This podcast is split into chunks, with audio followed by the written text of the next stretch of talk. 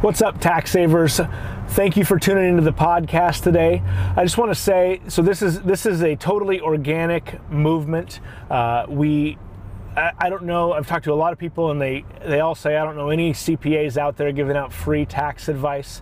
Uh, and one thing I would say is I would greatly appreciate to help get the message out there further, even more, if you could either for your fee for this tax advice, I would, if you could either give this podcast a five star review or tell a friend, share it with a business owner. Uh, and I would just greatly appreciate that. Thank you for your attention. It means the world to me. Uh, and just appreciate you tuning in. And let's start the podcast.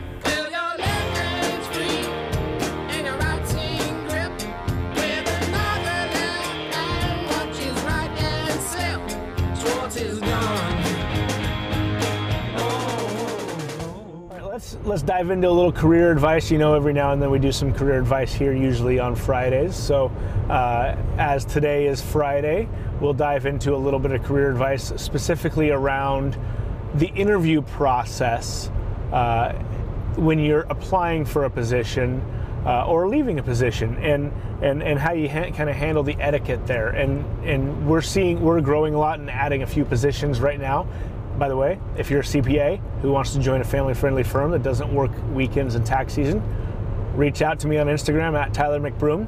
But back to what we're talking about here. Uh, how you leave a company is very important to leave on good terms and give proper notice, but also how you leave a job interview that you decide isn't worth worth your pursuit also says a lot about you. So uh, don't just drop off the face of the earth. Follow up and and reach out with a either a heartfelt phone call or email and thank you for the opportunity, but that you've just decided it's not right for you. Because you never know when that might come around either that there's another position that is right for you or they know someone in the industry. Because usually whatever industry you're in is a pretty small world. Just dropping off of the face of the earth without any thanks or gratitude for taking the interview is a good way to get a bad reputation in your industry.